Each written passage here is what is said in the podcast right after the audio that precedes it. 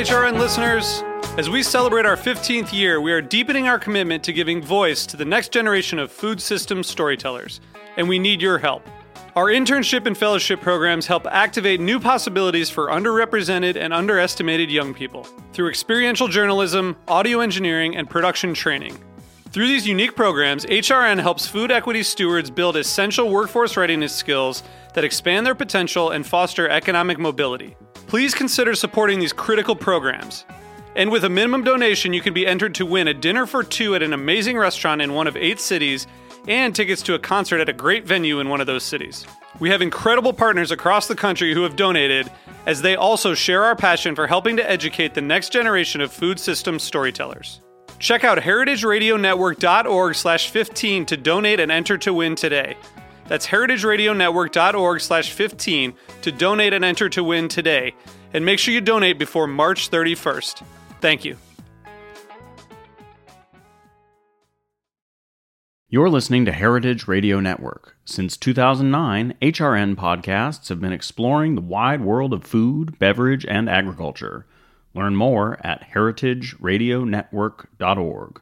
This episode is brought to you by Roberta's, home of Heritage Radio Network for 10 years. Learn more about Roberta's at robertaspizza.com.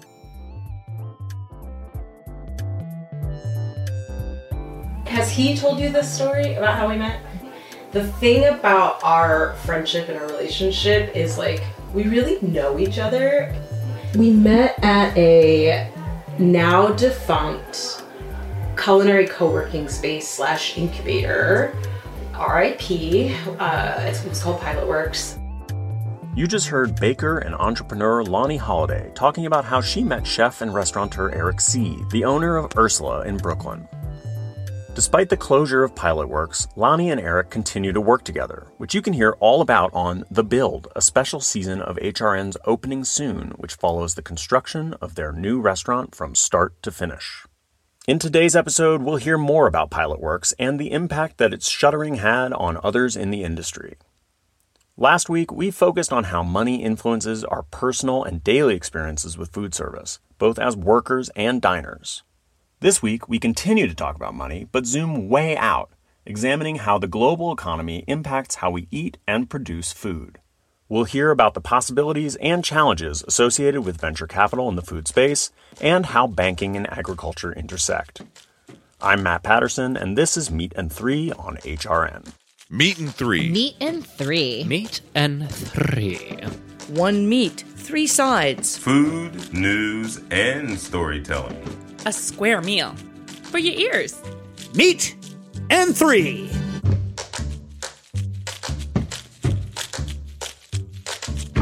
For our first story, Charlotte Rhodes further examines the legacy of Pilotworks, charting the rise and fall of the culinary co working space and tracking its lasting impact.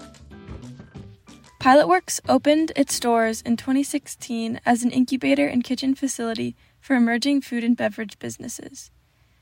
In its prime, Pilotworks had incubators across the country in Brooklyn, Chicago, Dallas, Newark, Providence, and Portland, Maine.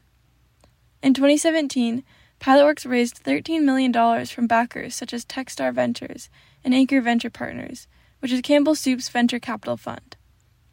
Only a year later, Pilotworks abruptly failed and shuttered its location in Brooklyn, putting over 175 businesses and many people's livelihoods at risk. Last week, five years after its closure, I got in touch with two of the Brooklyn based business owners that were housed at Pilotworks. Chef Rootsy extraordinaire. Chef Rootsy of Veggie Grub got connected to Pilotworks through the Food Business Pathways program, which was built for food entrepreneurs living in Section 8 housing. As a top graduate of her class, Chef Rootsy had her pick of commercial kitchen for her vegan catering company. She chose Pilotworks, where she received a six month complimentary stay. My name is April Wachtel, and I am the founder and CEO of Cheeky Cocktails, formerly known as Swig and Swallow. April Wachtel was looking for a space to house her small business at the time of the Pilotworks construction. Because of its proximity to April and state of the art facility, Pilotworks quickly became her first choice of commercial kitchen. While Pilotworks had abundant resources, it was still risky to join a food tech company and venture capital funded incubator. As April explained to me, every business needs money to operate, but with little access to debt, small businesses usually have to find money elsewhere. Entrepreneurs can bootstrap, like Swig and Swallow, and invest their own money in the business. Other investors can be friends and family, angel investors, or even venture capitalists. I think that there's a fundamental misalignment of incentives between venture capital and food, beverage, and CPG businesses. It typically takes a long time for people to um, build a significant brand or a brand that's able to scale. And venture capital typically wants a return much faster. So it could be three to five years, it could be 10 years, but uh, you know, I think that there's just a misalignment in the um, in what the venture capitalists are looking to achieve versus what the entrepreneur is looking to achieve. And so I think that this ties back to Pilotworks because they wanted to grow this thing really huge at the expense of many of the standards that were essential to run a kitchen properly and a community properly. This misalignment brought Pilotworks to a crashing halt in October of 2018 and forced the company to abruptly close its kitchens mid production. Ultimately, what we ended up seeing is one weekend day, we got some text messages from some of our friends within uh, different companies, also housed in Pilotworks, saying, Hey guys, we're getting kicked out. You know, we just got kicked out of the kitchen. They said that they're closing. And so this was very abrupt. There was no formal announcement of this prior. And um, then we got an email at 7 p.m., so two hours after we got those initial texts saying, effective two hours ago, Pilotworks is closed, et cetera, et cetera. So that was how we found out about the whole um, shutdown. In just a few hours, kitchens had to be abandoned. But Pilot Works had become a home. I mean, I literally was sleeping there sometimes. Staff was sleeping there. It had been my second home.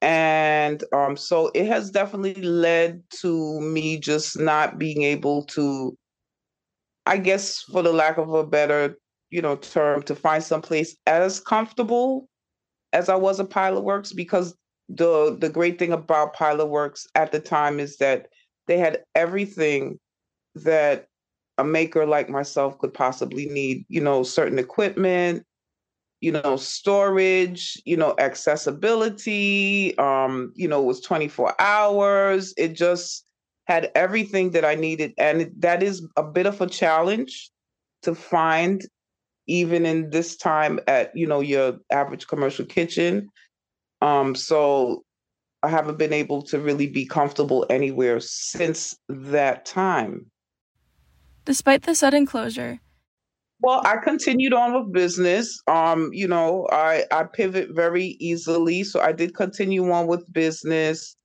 um i you know I definitely did utilize other commercial kitchens. You know, I started networking with people that owned restaurants and started using their kitchens and churches. So it definitely forced me to be able to branch outside of my comfort zone, which in a way helped me, you know, with Veggie Grub because um so the closing of Pilot Works definitely enabled me to you know get my networking game on and just you know realize all the other resources out there for me to be able to produce food and you know network with other places and people. So yeah.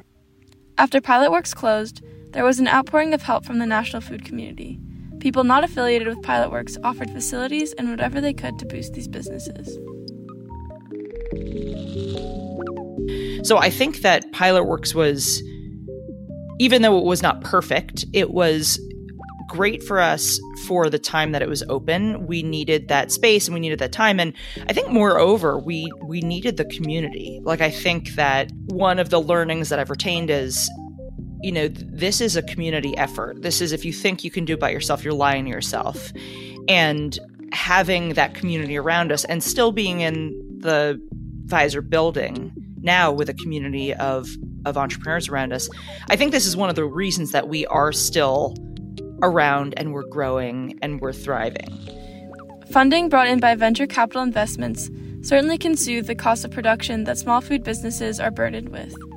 April Wachtel and Chef Rootsy can attest that while unreliable markets and money are part and parcel of entrepreneurship, community remains a life force of food business.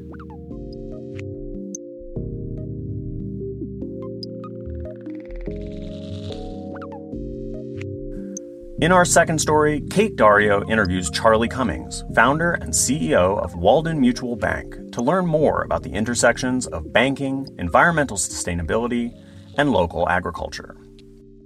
If you're anything like me, you probably spend a lot of time thinking about how to live more sustainably. Maybe you've altered your diet or only bike to work now. Maybe you've started composting or stopped buying single use plastic. But there's one aspect of our lives that very few of us realize is contributing to climate change the money sitting in our bank account. According to a January op ed published in the Los Angeles Times, your bank account might be helping fuel global warming.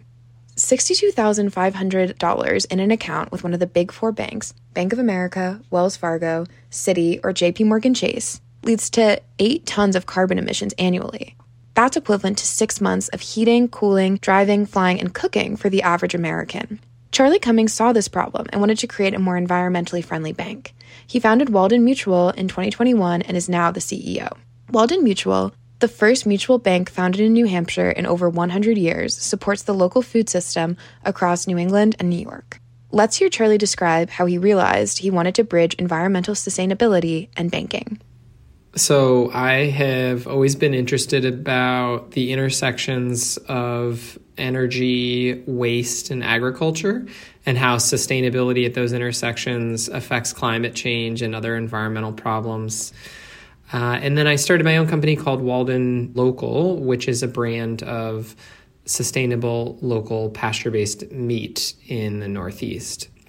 And that's grown to be a really nice size business. We have about 200 employees and run a processing plant and a pick pack facility and uh, do our own last mile delivery too to about 30,000 individual families. And it was in building the supply chain of that business that the opportunity to open a bank became clear because we were so often in the position of lending to our supply chain partners in one form or another. But what is a mutual bank? A mutual is akin to a cooperative in which the bank is ultimately owned by its depositors. And so it's sort of a democratic structure in which there um, are not shareholders of the bank in a traditional sense. And that provides, I think, long term alignment around the impact metrics that we care about, the sort of non financial mission of the company, if you will. And it's intended to be a permanent structure. And so that was really motivating for me and for our, our initial team here uh, in getting set up as a governance structure that sort of guaranteed that you know the things that we're writing down as important that is like the change we want to see in this local food ecosystem that's what this organization is going to be about for the long term Walden Mutual wants to give depositors the opportunity to be part of the solution, not the problem, with regard to climate change. And so we're trying to offer depositors an alternative to say, hey, actually, your dollars are going to be impactful in this really powerful way, and that is developing a much more vibrant and sustainable local food system. They support a sustainable food system by lending to businesses that align with this mission. Yeah, so we specifically lend to everything from production farms all the way down to manufacturers, distributors, uh, retailers, consumer brands, trade brands, really the entirety of that ecosystem. And then increasingly things that are sort of maybe on the periphery of it, but touch natural resources in, in some way or another. So, for example, we made a loan to a really amazing business that upcycles various waste streams from farm and fishery businesses um, into dog treats and, and pet foods. And so we really want to address again sort of the entirety of the value chain so not just production farms but sort of all the all the participants that support the functioning of the whole to learn more about Walden Mutual, check out the show notes. We'll be right back with more Meat and Three after a brief break.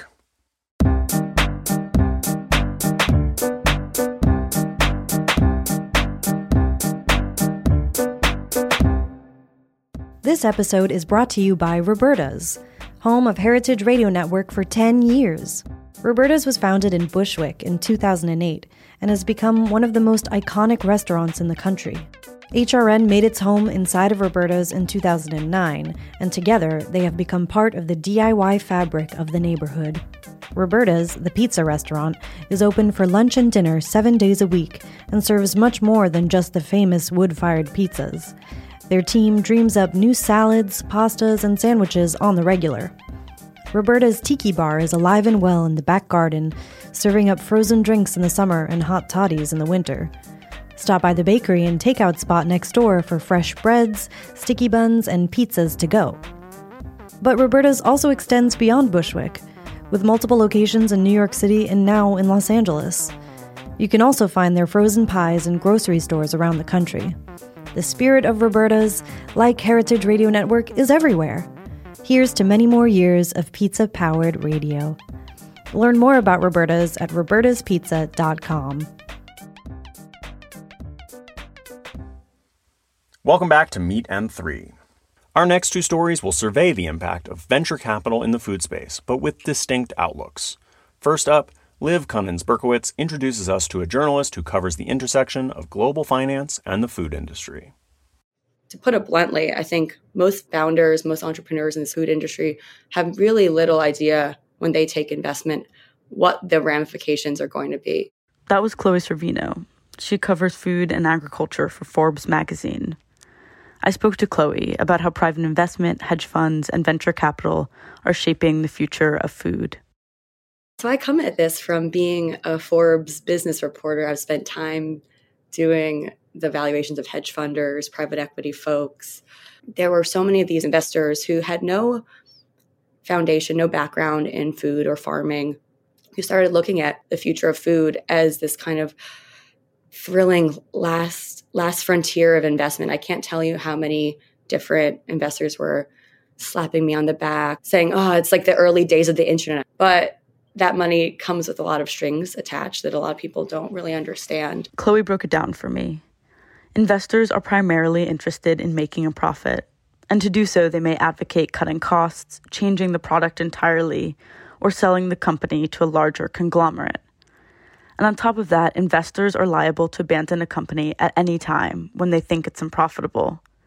In this way, entrepreneurs become beholden to the whims and priorities of their investors when these investors put money into a business, they're expecting that money to come back to them within only a few short years, probably two, three, maybe five years at most. Silicon Valley and American investors are at the epicenter of this new market, but the investment in novel food technologies has become a global phenomenon. It by no means is just in the US. There's been really crazy big deals in Europe, especially with, you know, family funds or just different wealthy individuals who are able now to also look to try to to profit off of the future of food.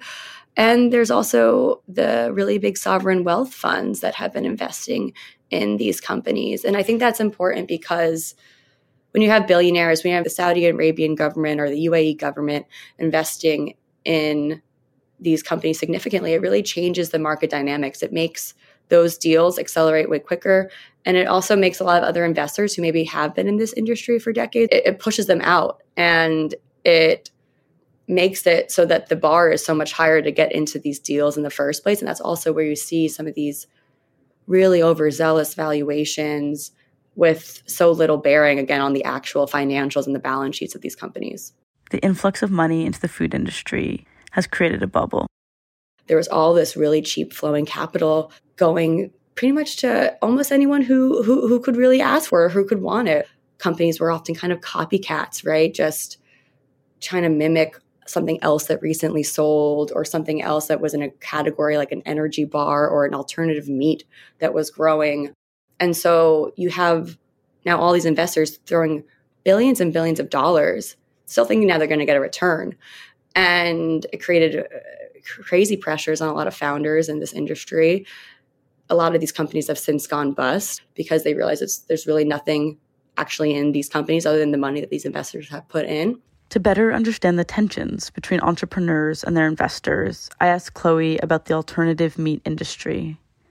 Chloe's new book, Raw Deal Hidden Corruption, Corporate Greed, and the Fight for the Future of Meat, exposes the role of big money in both the conventional and alternative meat industries. Leading alternative meat companies like Beyond Meat and Impossible Foods market themselves as helping to fight climate change. but neither company is certified as a B Corp or Public Benefit Corporation, which are designations for companies committed to working for people and the planet. You know, when Beyond Meat went public in 2019, I straight up asked Ethan Brown of Beyond Meat, you know, why didn't you try to become a B Corp if you say you're for the environment? And he pretty much, you know, said that it, it would have been impossible. It, was already so much of a challenge to go public in the first place that, and there was so much riding on Beyond Meat going public that investors wouldn't have it and they didn't want to potentially limit any of that initial crazy boom that happened when when the Beyond Meat stock went public. Chloe's concerned. She thinks that investors in the race to profit don't always fund the companies that are really providing innovative and research backed solutions to the climate crisis. Good Meat, right? Josh Tetrick's lab grown meat company.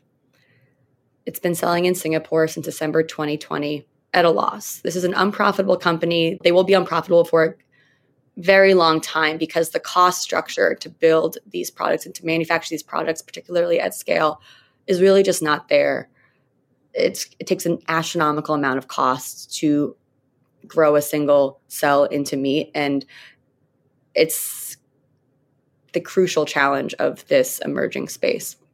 So these chicken nuggets have been made from cells in Singapore. They're selling at $23 or so a plate. This is not what a company would be able to sell it for if they didn't have the backing of billionaires or sovereign wealth funds or the Singapore government but that's not how farmers and local food systems get to compete. There has to be incentives to get the right types of capital and resources to the people that really need it. Right now, there's just been a few very specific ideas that have gotten almost all the attention, and so many other actually really community driven ideals or actually really more ecologically sound or environmentally sound ideas have, have barely been able to, to crack into this kind of resource hoarding that's happening.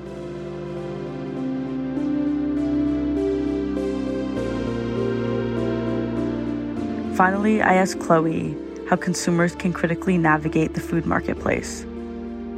I think a lot of folks have been kind of beaten over the head with this idea that voting with your dollars is everything and it's all we have. But really, I push back on that a bit because it's almost a false messiah when billionaires, only a very small few amount of corporations have the ability to control what we have access to in the first place.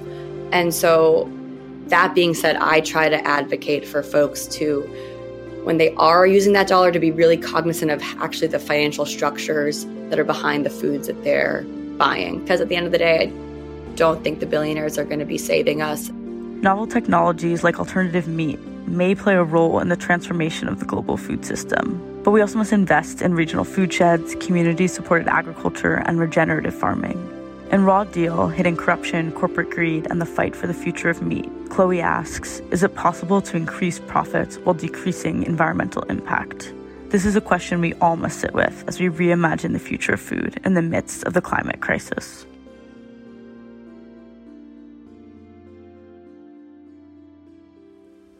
Now let's take a look at alternative meat from the other side of the fence. For our next story, we head to Silicon Valley, the land of innovative ideas, futuristic startups, and tons of money from venture capitalists to fund them.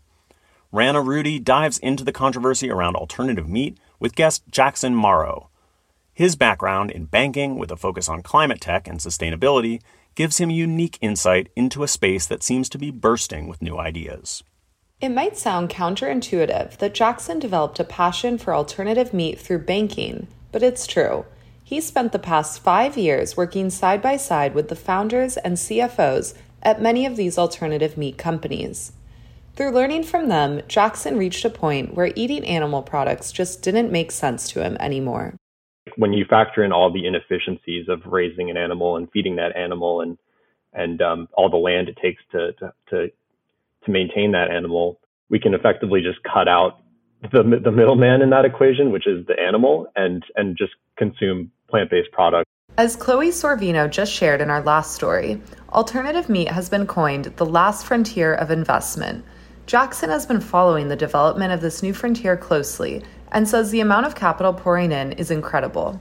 We're sort of going beyond the the the, the initial plant-based phase of of this movement, which was kind of beyond and impossible foods, and moving more toward kind of the second generation or third generation of cultivated proteins, fermented proteins, um, things that uh, you know are really exciting and, and different.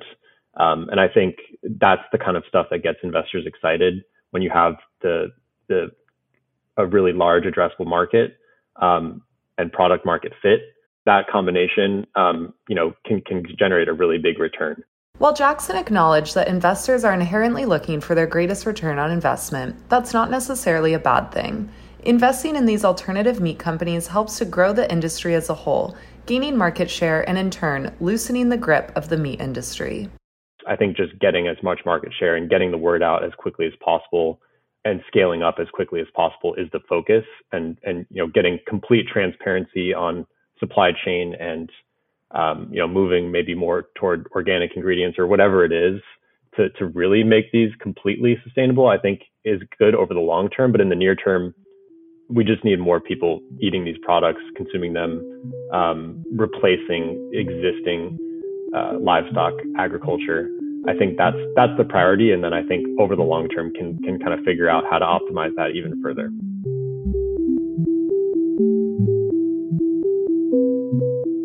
Jackson believes that as the industry grows, companies will be able to improve the sustainability of their products. I think you know you have to compare it to the existing processes, and are you really comfortable with with what the meat industry is doing today? You know, eh, it, it, it that looks a whole lot worse, in my opinion, than than some of the you know newer processes that are coming out for for fermented or cultivated proteins. Jackson is optimistic for the future. He encourages consumers to do their research on both the existing meat industry and the developing alternative meat industry. You know, these companies are, it's still early and they're figuring it out. Um, but I think there's a lot of reason to be excited about the progress that, that's been made in, in a pretty short period of time. The more we can kind of support this fledgling industry and not attack it um, from every angle, I think we're all going to be better off. With that in mind, keep an eye out in your local grocery store for more and more of these innovative meats taking over the aisles.